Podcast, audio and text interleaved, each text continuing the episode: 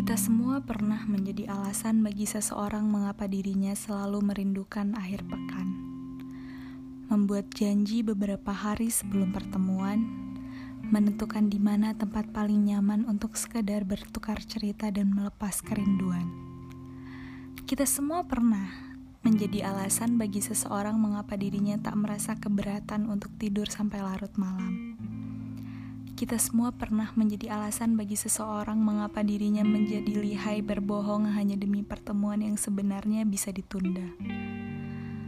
Kita semua pernah menjadi alasan bagi seseorang mengapa dirinya sampai meneteskan air mata. Dalam hidup seseorang, kita pernah menjadi kepingan dari bagian yang ia yakini akan menyempurnakannya. Entah bagaimana caranya karena baginya kamu adalah sesuatu yang tidak bisa dijadikan sebuah umpama. Namun, terlalu dini untuk menyimpulkan bahwa segala sesuatunya akan berakhir dipenuhi hal-hal bahagia.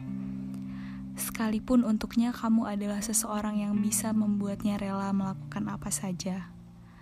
Pun jika pada akhirnya ia berhasil mendapatkanmu sebagai sesuatu yang selalu ingin dijaganya, maka percayalah, bahwa tetap tidak ada yang mampu menjagamu sebaik kamu menjaga dirimu sendiri.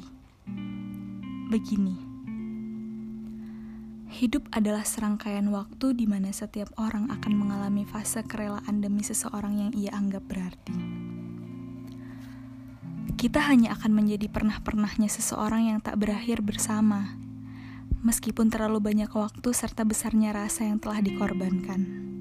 Sebab, Ciptaan memang tercipta hanya untuk patuh terhadap yang menciptakannya.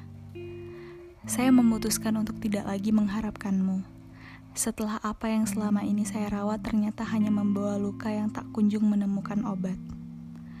Terima kasih sudah pernah menjadi bagian pernah-pernahku yang lucu dan menggemaskan. Semoga kau didekap oleh seseorang yang memang kau harap.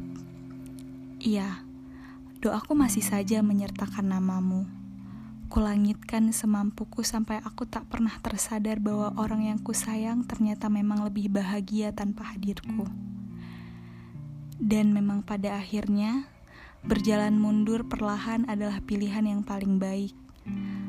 Melindungi diri dari ketidakpastian yang selama ini dimohonkan kepada Tuhan.